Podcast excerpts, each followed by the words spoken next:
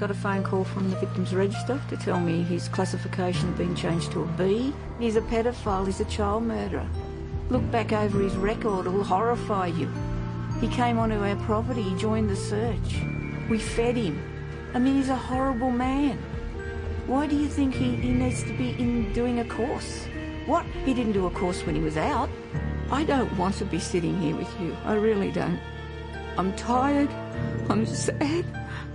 I just want to. Whatever life I got left, get on with it, know, with a bit of peace. And it makes me absolutely ashamed of this system that they can't see that. I really don't care. And I am Ebony's mother, and it is up to me, not up to someone sitting on a board. I'm the one who lives with this every day. He stole my daughter, and I, I'm not having it. I'm not having him doing anything but thinking about what he did. I have to think about it every day, and so should he. I got a life sentence, and so did he.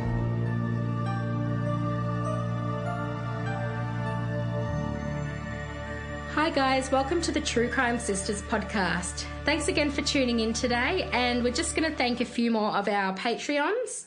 So, a big thank you to Helen, Sarah, Diane, Julie, Elizabeth, Erin, Hannah, Kat, and I think Zarina. I think that's how you say it. Sorry if I've said that wrong. Um, we do have a few more to thank, but we've had quite a few, so we're just going to kind of say a few each week. So I think there's about five episodes sitting there now. Five or six, and we've definitely got the next one in the works Yeah. that we've been talking about. Absolutely. And that's been a request, and it is for a fairly well known case, so I think that should be interesting. yeah, so for as little as just one dollar, you can have all those episodes. Have Yeah. a listen. We just like people listening, so yeah, feel free to absolutely do that. And Yeah. thank you to everyone who's Yeah, thank you so much to everyone who's joined, and we'll make sure we keep getting through the thank yous because, yeah, you guys have been awesome joining up and supporting us. Yeah, thank you. Um, and with that, I will pass you over to Bill to talk about today's case. Thanks, Harry. Today we are discussing the 1992 murder of a nine-year-old schoolgirl, Ebony Simpson. The Simpson family consisted of mother Christine, father Peter, two sons, Zach and Tasman, and beloved daughter Ebony. The family had moved to New South Wales country town Bargo 11 years before because they loved the lifestyle for raising children. Peter and Christine had bought and restored a rundown farmhouse, and it was now a beautiful home set amongst the trees. Bargo is a small country town approximately 100 kilometres southwest of Sydney, surrounded by farmland and bush. That day, Christine was running late to pick up Ebony from her bus stop after school. She and her husband Peter had gotten delayed in traffic. Christine called the home phone to check on the children to see if they had arrived home safely. 15 year old Zach answered the phone. Christine wondered if Zach had met Ebony at her bus stop, which was just 100 metres down the road from his own. He told her that his bus had actually taken a different route that day and had arrived late to its stop, so he hadn't gone down to see if Ebony was there. Christine was immediately on edge and she told him, Go back to the bus stop on your bike immediately and wait for me. We're coming now. Christine expressed her concerns to Peter that something had happened to Ebony. Peter reasoned with his wife that Ebony was probably just hanging out with a friend. He was confident that she was fine, but still drove quickly towards home. Reportedly, in the lead up to this day, Ebony had been trying to negotiate with her mother to let her walk home from the bus stop by herself. Christine wasn't comfortable with this and still wanted to pick Ebony up. When the couple got to the house, Christine reportedly scanned her eyes over the veranda, searching for Ebony's shoes, but they weren't there. She yelled to Peter to call the police as she left to search for her daughter. When Peter called the police, he was disappointed by the fact that they didn't seem to take his daughter's disappearance very seriously. They did end up sending someone out. I think also because such a short time had passed, it makes sense that they weren't super concerned to start off with. But at the same time, the Simpsons knew that this was out of character for Ebony, so it was a bit of a tough situation. After speaking to the police, Peter called around all of Ebony's friends and associates to see if anyone knew where she was. He hoped that another mum had given her a lift or something, but unfortunately, nobody knew where she was. He was becoming more and more terrified with each phone call he made, as the adrenaline surged through his body. Ebony Simpson was described as a striking young girl. She was gentle, kind, and had many friends. When the police arrived, they asked the standard questions Had there been any arguments in the house? The implication being that perhaps Ebony had run away. Peter was sure that this was not something Ebony would do. He was getting pretty frustrated at the line of questioning, which seemed to focus in on him. Christine ran to the bus stop to see if she could find Ebony, but she wasn't there. More police arrived at the Simpson home and began searching Ebony's room. They took Peter's fingerprints as well as fingerprinting the rest of the house. Peter felt as though he was being treated as a suspect. We know that the police always start at the closest people to the victim, but it's understandable how Peter was upset by this. At the same time that police searched the house, Christine was wading through a creek near the house looking for her daughter. She searched everywhere she could think of, and she didn't want to stop. At around 6 pm, Peter called Christine's sister, his sisters in law, Margaret and Alison, to let them know the news. He was concerned that they would find out about the disappearance from the news if he didn't tell them first. As soon as they found out their niece was missing, they got ready to make the hour long drive from Penrith to Bargo. Police, SES workers, the fire brigade, and local people were helping in the search for the missing nine year old. The dog squad was also in attendance to help with the search, as well as a helicopter to scope out the vast land. The phone was tapped in case a kidnapper called to demand a ransom. At around 8:30 p.m., a teenager approached a group of searchers to see what was going on and heard that a little girl, Ebony Simpson, had gone missing. He realized that he had actually seen Ebony walking home that afternoon, as well as a car on the side of the road not far from where she was walking. The boy was pointed in the direction of police officers to tell them of his sighting. He stated that he had been driving a car with his brother and that they had seen Ebony walking along the road. As they had driven a bit further up the road, they noticed a dirty looking yellow car on the side of the road with both its bonnet and boot open. There was a man leaning into the front of the car. The boys took note that the car was a Mazda 808. And that's great that they knew the type of car as well. I know that's pretty rare model. as well that a Yeah. person would just know just from looking at it I suppose- and actually remember. Yeah, exactly. Yeah. I think they were sort of car people, Yeah. so it was yeah. Good on them. Back at the house, Peter was getting agitated. He wanted to go out and join everyone searching for his daughter, but the police wouldn't let him go. They needed to continue to question him. Finally, at 10 pm, Peter was allowed to join Christine and go out looking for their daughter. Together they searched the local school for a second time, as well as a number of bins. They continued to search until the next morning. At 5am on the 20th of August, SES workers and police began to plan their search for the day, which would begin at 8am. They would begin at Bargo Road, where Ebony was last spotted by the two boys, and would spread out from there. At the same time the search was to take place, the Simpson family was to be interviewed about the private circumstances of their family. When police asked Christine during her interview about Ebony's character, she was described as sensible, strong, and easy natured. She revealed that just days before Ebony had gone missing, she had had a stranger danger talk at school, which the two of them had then discussed that night at home. Christine had told Ebony that while you should never be rude to strangers who are being friendly, you have to be sensible. She was sure to tell Ebony if a stranger ever approached her, she should be comfortable to come and tell her mother. Police asked Christine if she had seen anybody in the area recently that seemed out of place, and someone did come to mind. One day the week before, when Christine was picking Ebony up from the bus stop, she'd noticed a cream or yellow car with its bonnet open on the side of the road. She had thought the car looked as though it had broken down. She noticed a man peering into the bonnet, and she definitely noticed this because the bonnet actually opened the opposite way of most bonnets. On the way home, after she had met Ebony, she saw that the man had managed to get his car started and was off on his way. When asked, Christine described the man as 18 to 20 years old, medium build, shoulder length mousy brown hair, and perhaps a mustache.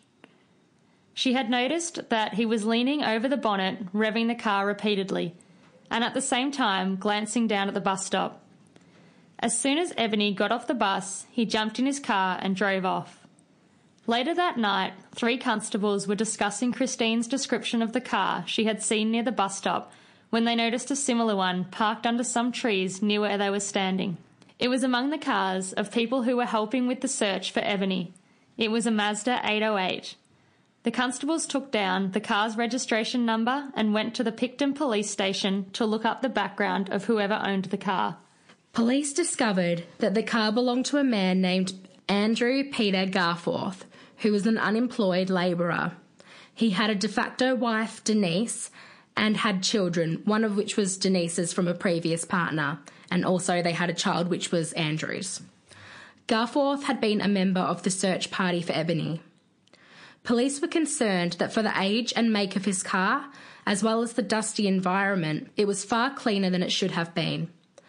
Garforth also had a criminal history which included 76 convictions. Most of his convictions related to theft and driving misdemeanours.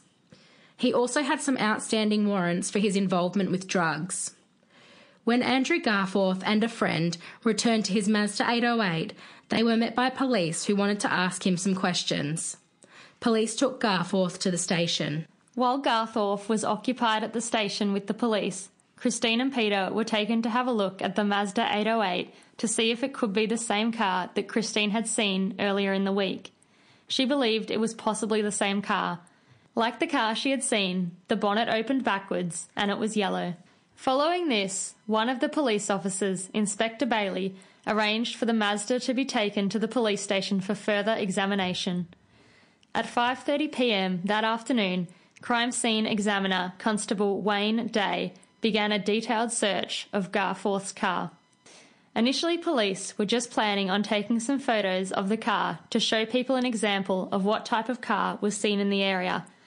But when they compared an identikit that Christine had assisted with to Garforth, the similarities were just too great.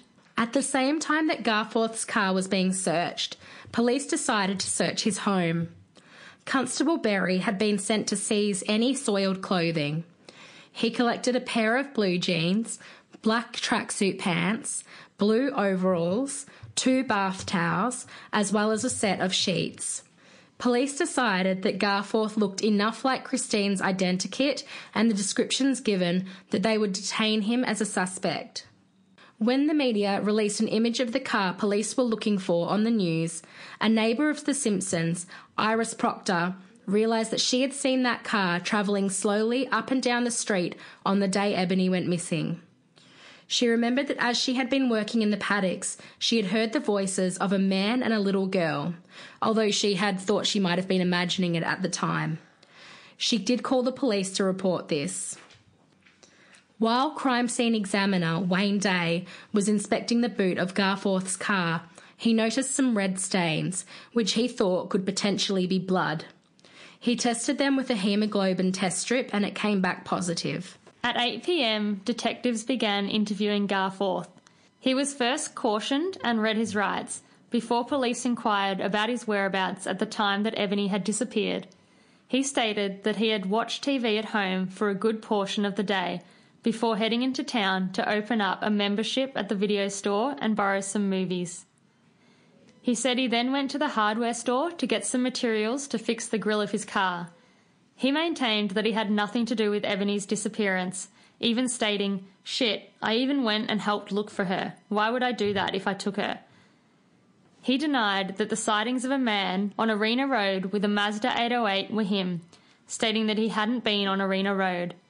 He stated that the blood that had been found in the boot of his car had come from a sheep's carcass. Sadly, the blood wasn't the only chilling piece of evidence police found in the boot of Garforth's car. Right at the back of the boot, behind the wheel arch, was a small handprint of a child, made visible by the fingerprint expert dusting in the car. The position of the handprint, along with smears that appeared to have been made by small fingers, suggested that a child had been inside the boot of a car while the hatch had been closed. At 10:41 p.m., detectives asked Garforth to run through his story again, hoping to catch him in a lie. He again stated that he had left his house at approximately 3:45 p.m. that afternoon to go to the video store in Bargo. When police asked Garforth about the route he had taken to get home from the video store, he stated, "I left the video store, drove back down Bargo Road and went left onto Arena Road." He then paused, as contrary to his prior statements, Garforth had just placed himself on the road from which little Ebony went missing.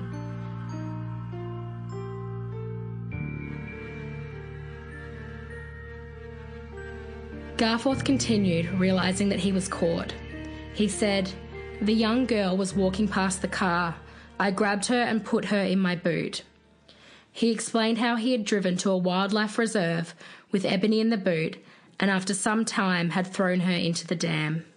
Police wasted no time, heading straight to the dam on the chance that Ebony was still alive. Garforth directed them to a dirt track in Wirrimbirra Sanctuary, where they parked and rushed to the dam. By the time they got there, it was just after midnight. A police truck used its headlights to illuminate the dam.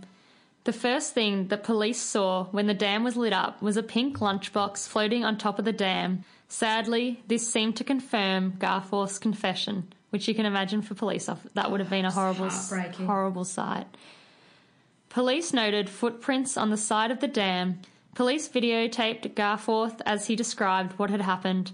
Police asked, do you agree that you guided us to a point on the edge of the dam where you threw Ebony in? Garforth told detectives that the lunchbox had come out of Ebony's school bag, which he had weighed down with rocks and thrown into the dam. He explained how he had then thrown Ebony into the dam, swaying his arms back and forth to create momentum before throwing her up into the air. Two rescue squad members, Constable Bill Morris and his partner, decided that they couldn't risk putting off the search for Ebony and volunteered to enter the icy cold dam. The men waded in and swept their arms through the water. After 20 minutes, chest deep in water, Constable Morris felt something strange. He brought it carefully up to the surface. It was Ebony. Crime scene examiner Wayne Day checked quickly for signs of life, but there was nothing. Reportedly, there were more than a couple of police shedding a tear that night over the devastating discovery. While the crime scene examiner photographed Ebony's body and began his examination, Garforth was taken back to his house to collect the clothing he'd been wearing at the time of Ebony's murder. He was then taken back to the police station to commence another formal interview. It was decided that Search Coordinator Inspector Jim Bailey and his partner would have the hard task of telling the Simpson family that Ebony had been murdered. At 4am on Friday, the 21st of August 1992, Christine was standing at her kitchen window when she saw a police car pull into the driveway. She scanned their faces for any sign of good news. She ran to them. Have you found her? They replied, Yes. Christine inquired, Is she dead or alive? She's dead. She screamed and asked repeatedly, Did they hurt her? Peter managed to stay strong, focusing on the fact that he needed to take care of Christine and his two sons. He would be able to break down later. Reportedly, the thing that broke Christine the most in that moment was the fact that she was not allowed to hold her little girl one last time. The killer had been the last one to do that. Later that morning, on the 21st, as Garforth was led to the Picton courthouse for his first appearance, the public began to scream at him Keep looking over your shoulder, you bastard. Die, die, and hang the bastard. A crowd of nearly 200 people had gathered outside the courthouse to hurl abuse at the self confessed child killer. In the courthouse, police prosecutor Adam Sutton stated that after bundling Ebony into the boot of his car, Garforth had tied her hands behind her back with wire and sexually assaulted her. He then threw her into the dam while her feet and hands were still bound.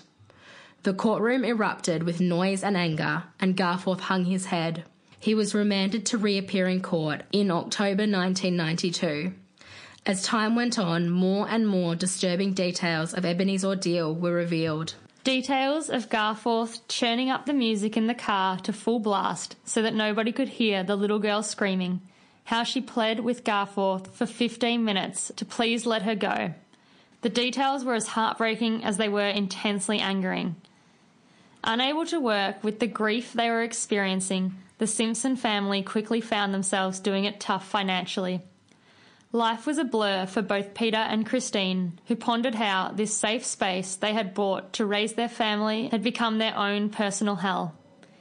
Everything in the house reminded Christine of Ebony. The day before the funeral, the Simpson family were allowed to say a final goodbye to their beloved Ebony. The local funeral directors had done an amazing job preparing her for her funeral.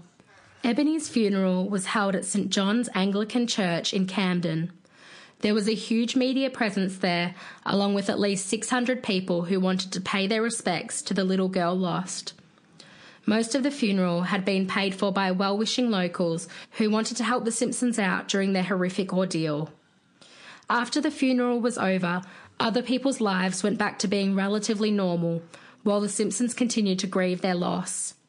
Counselling had been made available for everyone, including the police, rescuers, Ebony's peers, and more, but it had not been made available for Peter, Christine, and his sons. The offers of help had died down and they were left to pick up the pieces of their lives with no professional guidance. The different grieving styles within the family highlighted the growing distance between them. Peter decided to make some phone calls. He was angry. He wanted to know why his family had not been offered counselling. The grief counsellor that was assigned to them after that phone call, John Merrick, realised quickly that the counselling the family would need was beyond his capabilities. After thinking, he decided the best people for the Simpson family to talk to were a family that had been through the same thing. The family of Anita Cobby immediately came to mind. For those who don't know, Anita Cobby was a nurse who was abducted and brutally raped and murdered by five men in 1986. The day after they were contacted, Anita's parents, Gary and Grace Lynch, made the drive to Bargo to spend time with Peter and Christine they comforted them and listened to their story. Between the two families, a new idea was born, and the first steps began taking place towards creating the Homicide Victims Support Group. Monthly meetings would be held for families of the murder victims. The wait for the trial of Andrew Garforth was excruciating for the Simpson family. They didn't know the exact details about what had happened to their daughter, and rumours were swirling throughout the town. Finally, the court date came, and it was harder than the Simpsons could have anticipated. They hadn't seen Garforth in person, and it was a shock to them how normal he looked. At one stage during the court proceedings, Ebony's brother Tasman lunged towards Garforth before being stopped by a police officer. Christine broke down during the trial and listened to the details of her daughter's last minutes of life. The day of sentencing was Friday, the 9th of July, 1993. Supporters of the Simpson family arrived by the busload to hear the news. Justice Newman pointed out Andrew Garforth's lack of remorse. He also stated, Ebony's last moments must have been spent in abject fear. This is not a case where his intention was to cause grievous bodily harm to his victim. His intention was to kill. Garforth was given the maximum sentence of life imprisonment, never to be released. When Peter Simpson was approached by the media after the verdict was read, he said, I'd like to say I'm happy with the decision. It's taken nearly 11 months to see justice served, and this is the best outcome we could possibly hope for under the present legal system in the state of New South Wales in 1993. The fact remains Ebony Simpson got the death sentence, the Simpson family got the life sentence, and Garforth got bed and breakfast. The murderer has been given the very minimum he deserves a life sentence. He has shown no remorse, no shame, and no feeling. This man has no soul. Learning to live without Ebony is like learning to live with an amputation. You never get a limb back, you just learn to live without it. Our life is like a jigsaw puzzle with one piece always missing. No, this murderer should never be allowed back into society ever again under any circumstance. This man has a lot to answer for. Even though the trial is over, for most people, for the Simpson family, it is just the tip of the iceberg. Garforth repeatedly tried to appeal his sentence over the next year, but luckily it was upheld. Sadly, the marriage of Christine and Peter Simpson could not withstand the intense grieving that came with losing their much loved daughter. In 1997, after 27 years of marriage, they made the difficult decision to divorce. They sold the farm and packed up and separated their lives.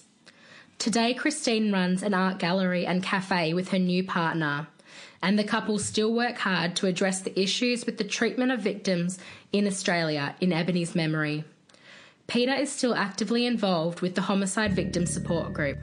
Zach and Tasman have grown up and created their own lives. Christine and Peter Simpson made a huge change in their fight for better understanding of the financial and emotional needs of family touched by murder. Thank you for listening to today's episode of the True Crime Sisters podcast. Our thoughts go out to Ebony's family and loved ones. We hope you join us next week for a new episode of the True Crime Sisters podcast. Thank you guys, and please stay safe.